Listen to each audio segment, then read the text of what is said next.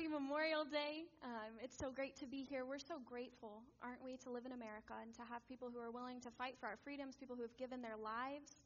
And so we just want to give honor um, to everybody who has served and who has especially given their lives um, so that we could enjoy freedom in America. Um, I think we take that so for granted because we don't understand what it's like to not have it. Um, but we just want to say thank you as a church this morning. We know many of you, you have loved ones who fought and who died, and, and so thank you. Um, I was expecting this morning, because it's Memorial Day weekend, for there to be nobody here. So you guys have exceeded my expectations. Thank you. Um, Steve thought he was giving me an easy weekend, but little did he know, you guys are more awesome, and you're here. You're faithful. So this morning, I'm rambling. I'm nervous. I'm nervous. This is my first time speaking here to you guys, and so I am. Yeah, and I've I've had so much caffeine too. too much caffeine, but when do I not have too much caffeine? So, um, in true Pastor Steve style, because I love how he preaches. I love how he preaches. I got to start off with a question for you. So, have you ever had a time in your life where you were treated not as well as you thought you deserved to be treated. Maybe it was at a restaurant, and your server seemed to be at every table but yours. Maybe it was at a coffee shop, and your barista messed up your order, and they didn't even care. They didn't even say sorry, they didn't want to remake it, nothing. They could care less. Maybe you feel like your boss or your coworkers treat you poorly every single day. Maybe you feel like they are unfair, they're mean, they're rude. They just don't get you. And if you're like me, you can probably relate to all of those situations, and you might even have a list of many more times when those types of things have happened to you. And the question I want all of us to ask ourselves today, as we dive into this um, kind of tough passage of Scripture, is who's the boss? Who's the boss? the message of this passage, once we kind of understand it, is an easy one to preach. It's an easy one to talk about. I think it's one of the staples of the Christian faith. But it's an even harder one to actually put into practice. It's an even harder one to try to live out. So here we go. You ready? Okay, let's dive into verse 19 this morning. Slaves, submit yourselves to your masters with all respect, not only to those who are good and considerate but also to those who are harsh. For it is commendable if a man bears up under the pain of unjust suffering because he is conscious of God. But how is it to your credit if you receive a beating for doing wrong and endure it? But if you suffer for doing good and you endure it, this is commendable before God. To this you were called because Christ suffered for you, leaving you an example that you should follow in his steps. He committed no sin, and no deceit was found in his mouth. When they hurled insults at him, he did not retaliate. When he suffered, he made no threats. Instead, he entrusted himself to him who judges justly. He himself bore our sins in his body on the tree, so that we might die to sins and live for righteousness. By his wounds you have been healed. For you were once like sheep going astray, but now you have returned to the shepherd and overseer of your souls. Yikes. Yikes. I joked with Pastor Steve that he could have given me something a little bit easier um, for my first time speaking here. But after studying this passage, I think the message that Peter's trying to convey to us is actually pretty simple. Um, but first, I think we have to understand some of the cultural things as we walk through this passage, because when we first read it, we think that Peter is condoning the act of slavery, and that seems pretty not biblical. Um, but what we have to understand is that slavery during the first century was very different than slavery that existed here in America. In the first century, most of the slave population chose to be enslaved. It was more of an occupation for them than it was they were sold. Um, many slaves were highly educated. Some of them were even more educated than their masters. Not only that, but slaves could own property. The majority of them could be emancipated by the age of 30. Doctors, teachers, writers, accountants, and sea captains all compromised some of the slave population. And I'm sure you're asking yourself, why does this matter? It matters because it makes the plight of the first century slave more relatable to us in the 21st century. The situations are still vastly different.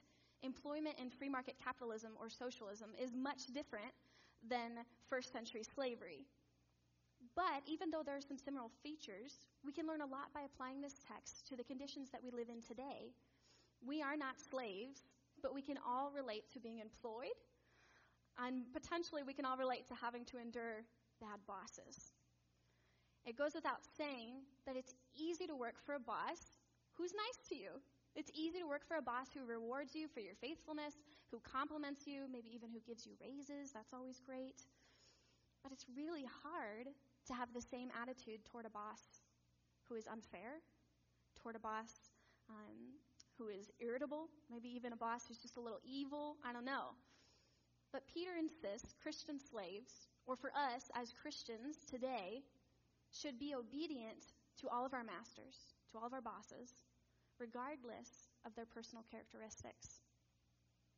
And I think that's easier said than done, just as we talked about last week of coming under the authority of people who we may not want to come under the authority of. Um, throughout my life, I've been blessed with some pretty great bosses. Obviously, I have the best boss in the world right now. Steve is awesome. He's so gracious. He um, makes you feel good to work for him. And uh, it's easy to do things when he asks me to do things.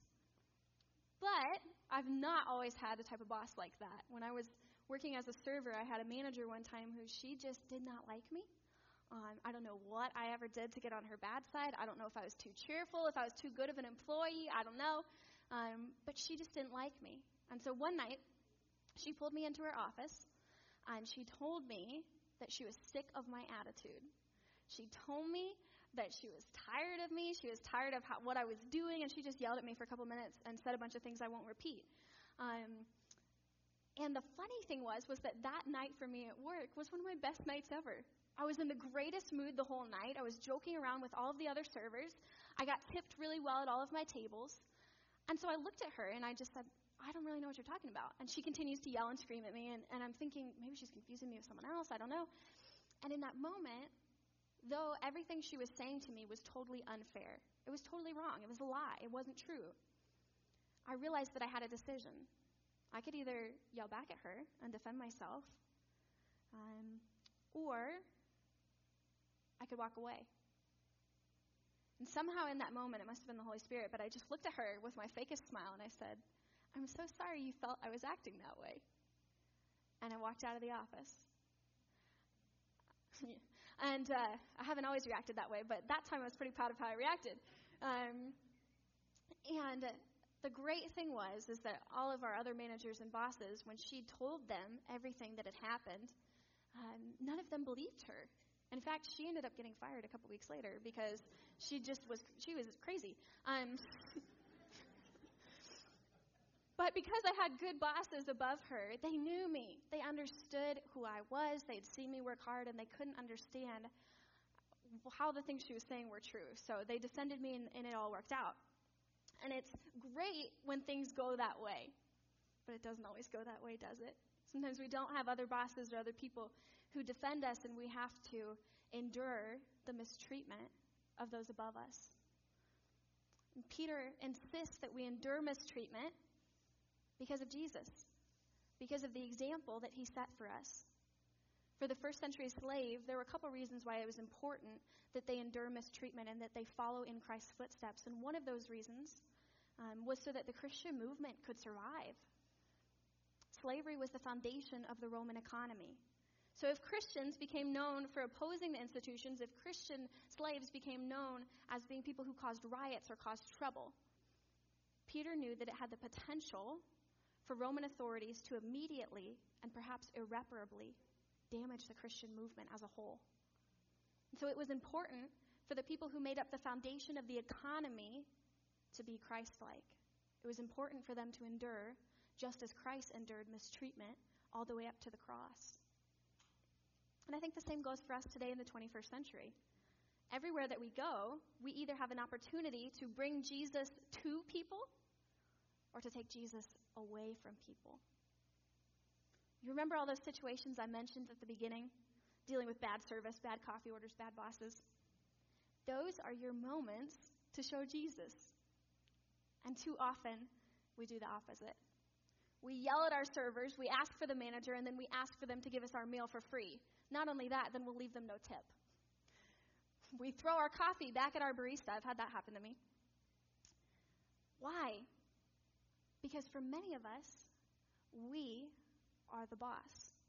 It's not God, it's not our actual boss, it's not our pastor, it's not our president. We think it's us. Nobody is going to tell us what to do. This is kind of the attitude of, of the American, right? No one is going to tell us what to do. No one is going to mistreat us, and nobody better get my coffee order wrong. Because if that happens, we will make them regret it. We will show them who's boss.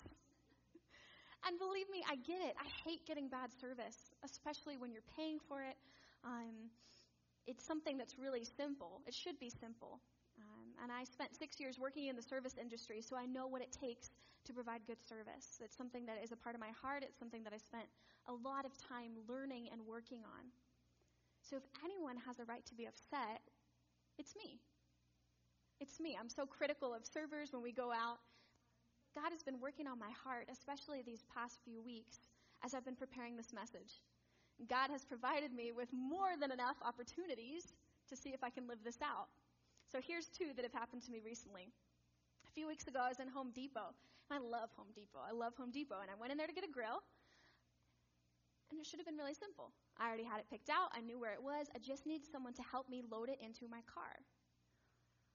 End up waiting an hour for someone to help me load my grill. And this wonderful employee, I'll call him Sam. Sam, uh, that's not his real name. He kept walking by me and asking me, Do you need help? And I said, Yes, I need help. I need to load this into my car. He'd go, Okay. And he'd walk away. Five or six times he does this to me. And so each time he walks past me, I'm getting more and more angry. And this sweet little girl who worked at Home Depot, she kept coming up to me and going, Oh, I'm so sorry. I'm trying to find someone to help you. And she just went over the top to be um, to provide good service in a moment um, that was really tough to provide good service. And I knew that as I was waiting, I had an opportunity to show Jesus to her. I had an opportunity. Um, I could either be known as the redhead who was upset that she couldn't get her grill every time now that I go into Home Depot, or I could be known as the girl who waited so patiently and was so kind and so loving, even though I was clearly had every right to be annoyed. And it's funny because I do go into Home Depot a lot, sometimes once a week. And I see this girl every single time now. I've never seen her before, but I see her every single time now that I walk in. And every time she talks to me, and we have a little pleasant exchange, it's not awkward. and it could have been if I would have reacted differently. And I think God's just been growing me to understand that Jesus is my boss. And everywhere that I go, even when I'm annoyed, even when I am not getting the service that I'm paying for, I want to represent my boss well. Even this week, I went to lunch with some friends at a new restaurant in North Topeka, and it was awesome. We were so excited about it. And the waitress told us our food would be probably about 20 minutes. They were running a little behind. Well, we waited close to 45. And not only that, they accidentally boxed my sandwich up with a to go order, so I had to wait an extra 10 minutes after everyone else at my table got their food. And though I was super hungry, and I get really cranky when I'm hungry, I smiled at our waitress and I said, It's okay. It's not your fault. I get it. I used to be a server. Sometimes things happen in the kitchen. You can't control it. It's all right. Not only did I do that, but then I tipped her really well. I tipped her really well. Even though my experience was not great, I tipped her well.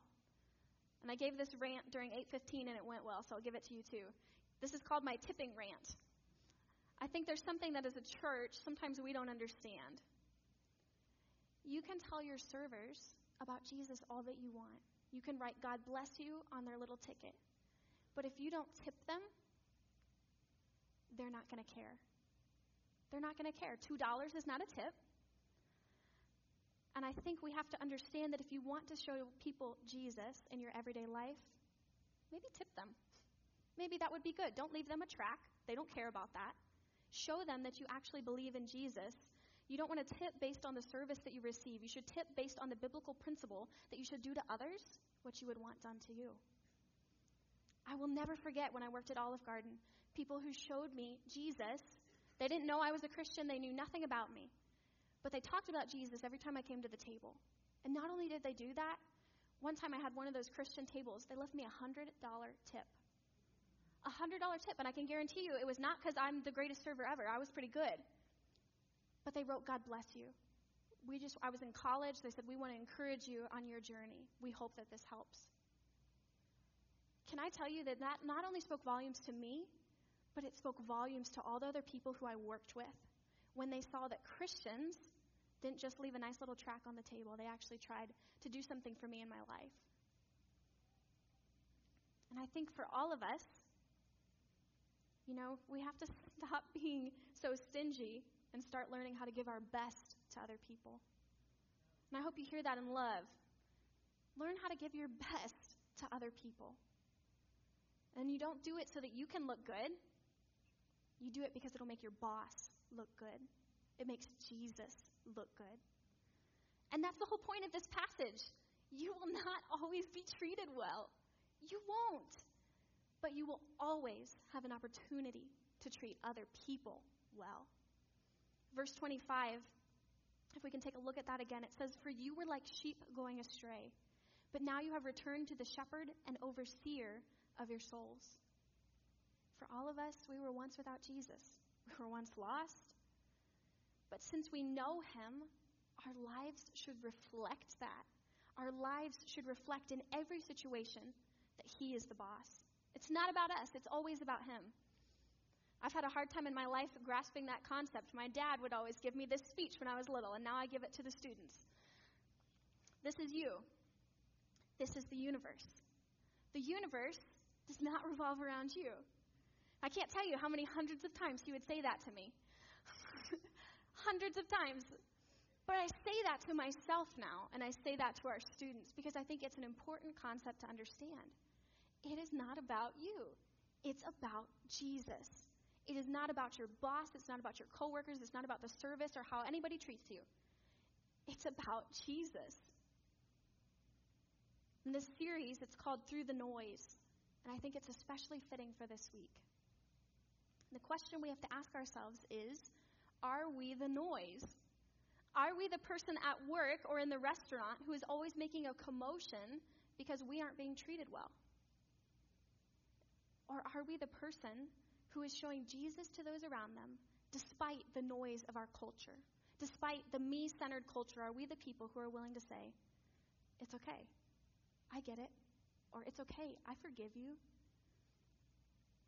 Too many Christians, we fall into that same trap that many Americans and many people in general fall into. But throughout every page of Scripture, over and over again, God communicates this message to us I love you, but it's not about you. I love you, but it's not about you. It's about me. It's about my will. It's about my work being done through you. And if you claim to be a follower of Jesus, you aren't the boss, and you have to start living like it. Our problem is that uh, in America, we don't understand the concept of suffering. Um, especially when we compare ourselves to what other Christians or other people in the world endure on a daily basis. We have no clue what it means to suffer. Uh, most of us don't. Um, and we can't even come close to understanding what suffering would have meant for the first century Christian, what it would have meant to live underneath the Roman Empire. But it's biblical to encounter suffering. Peter even claims that it's commendable. Think about everything that Jesus endured. He endured unbelief from his own people. He endured a trial by religious leaders who had already made up their minds that they were going to sentence him to death. He endured the lies of false witnesses. He endured beating and mockery, merciless flogging. He endured an excruciatingly painful death. Not only that, but he endured the insults of bystanders as he suffered. And then he endured separation from God. If the worst thing that we have to endure is a boss who hates us, or a barista who gives us skim instead of soy, we really aren't suffering as bad as we could be. We need to start being more thankful. Start following in Jesus' footsteps, just as Peter mentions in this passage. We're to follow in Christ's example. We have to learn how to shut our mouths a little more and keep our hearts more open to the work of the Holy Spirit through us in the midst of situations where we're being mistreated. Things won't always go your way. Even here at church, things will not always be the way that you think that they should be. But whether you're at church or Home Depot, how you react to situations reflects who your boss is, and it reflects what matters to you. And the danger is is that if we don't start reflecting our boss, if we don't start caring about the things that God cares about, we'll live a really miserable life. But not only that, we end up showing other people a false Christianity. Too many people view Christians as people who are not loving, as people who are always upset, as people who always have an agenda, as people who hate everybody else. And that's not what the message of the church is supposed to be. You may not think that how you treat an employee at McDonald's matters, but it does. Even if you are rude to one person somewhere, when you have the right to be, it matters. Because that's one more person who may die without knowing who Jesus is without seeing the love of Jesus reflected in a simple exchange. And it's time that as a church, we learn who our real boss is and we start serving him well. You know, I used to think that serving Jesus well meant volunteering at church, it, it meant making sure that I read my Bible and that I prayed, but it's so much more than that. I think you know that. Serving Jesus well happens in your everyday lives. It's how you do everything in your life.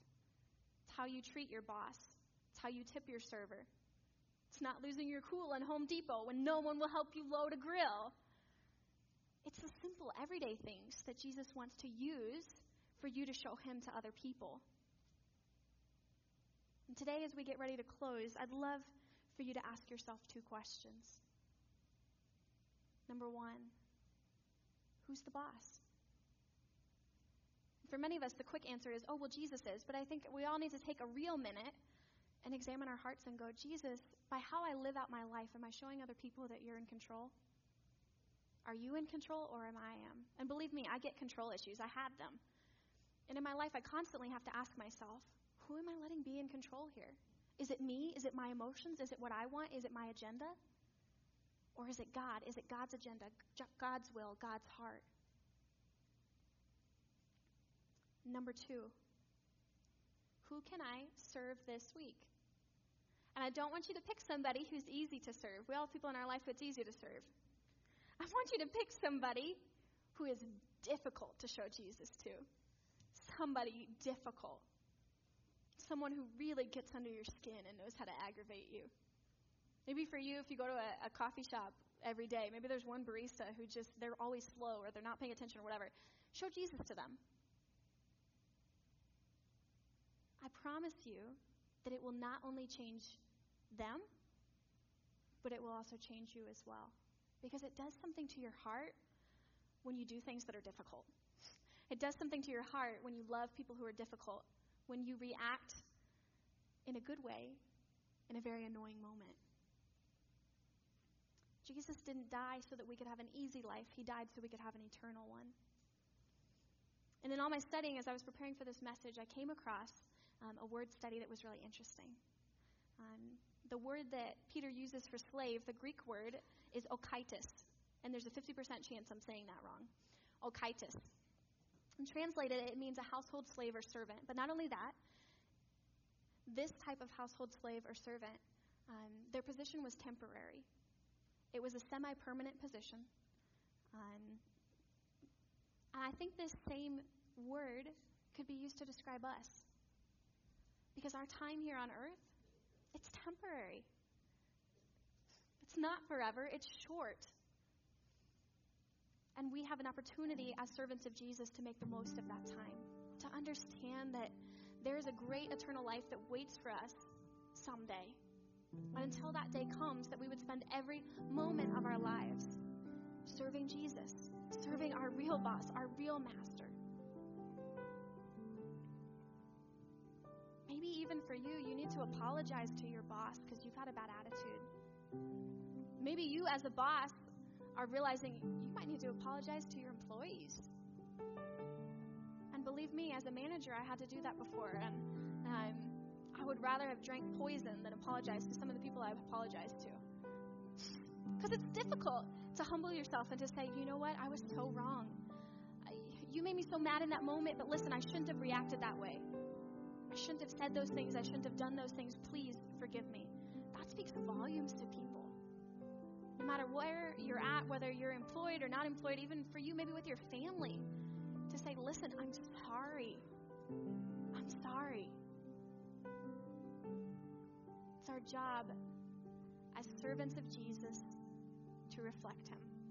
It's our job to do the best job we can for our boss. Our boss. So this morning, the prayer teams will be up front if you'd like prayer. Um, we're going to sing one more song. But I'd love to challenge you to answer these two questions and to answer them honestly. If I'm answering honestly, there's a lot of moments. I made myself sound good today by saying that I reacted well, but there's hundreds more moments I could tell you about where I didn't. There's hundreds more moments where people probably thought somebody else was my boss and not Jesus. Let's learn how to let Him be in control. Let's learn how to serve others through the noise of our culture, that we would be um, such a bright light for our Master that everything we do would point back to Him, that every encounter we have with somebody else would matter to us. Lord, we want to just commit this time to you. We ask you to continue to speak to us, that you would help us to answer these questions honestly. Lord, that this week you would provide us with difficult moments where we could show your love to people who need it, where we could show the power of the cross to a dying world. Help us, Lord, to be better servants. Help us, Lord, to serve you better.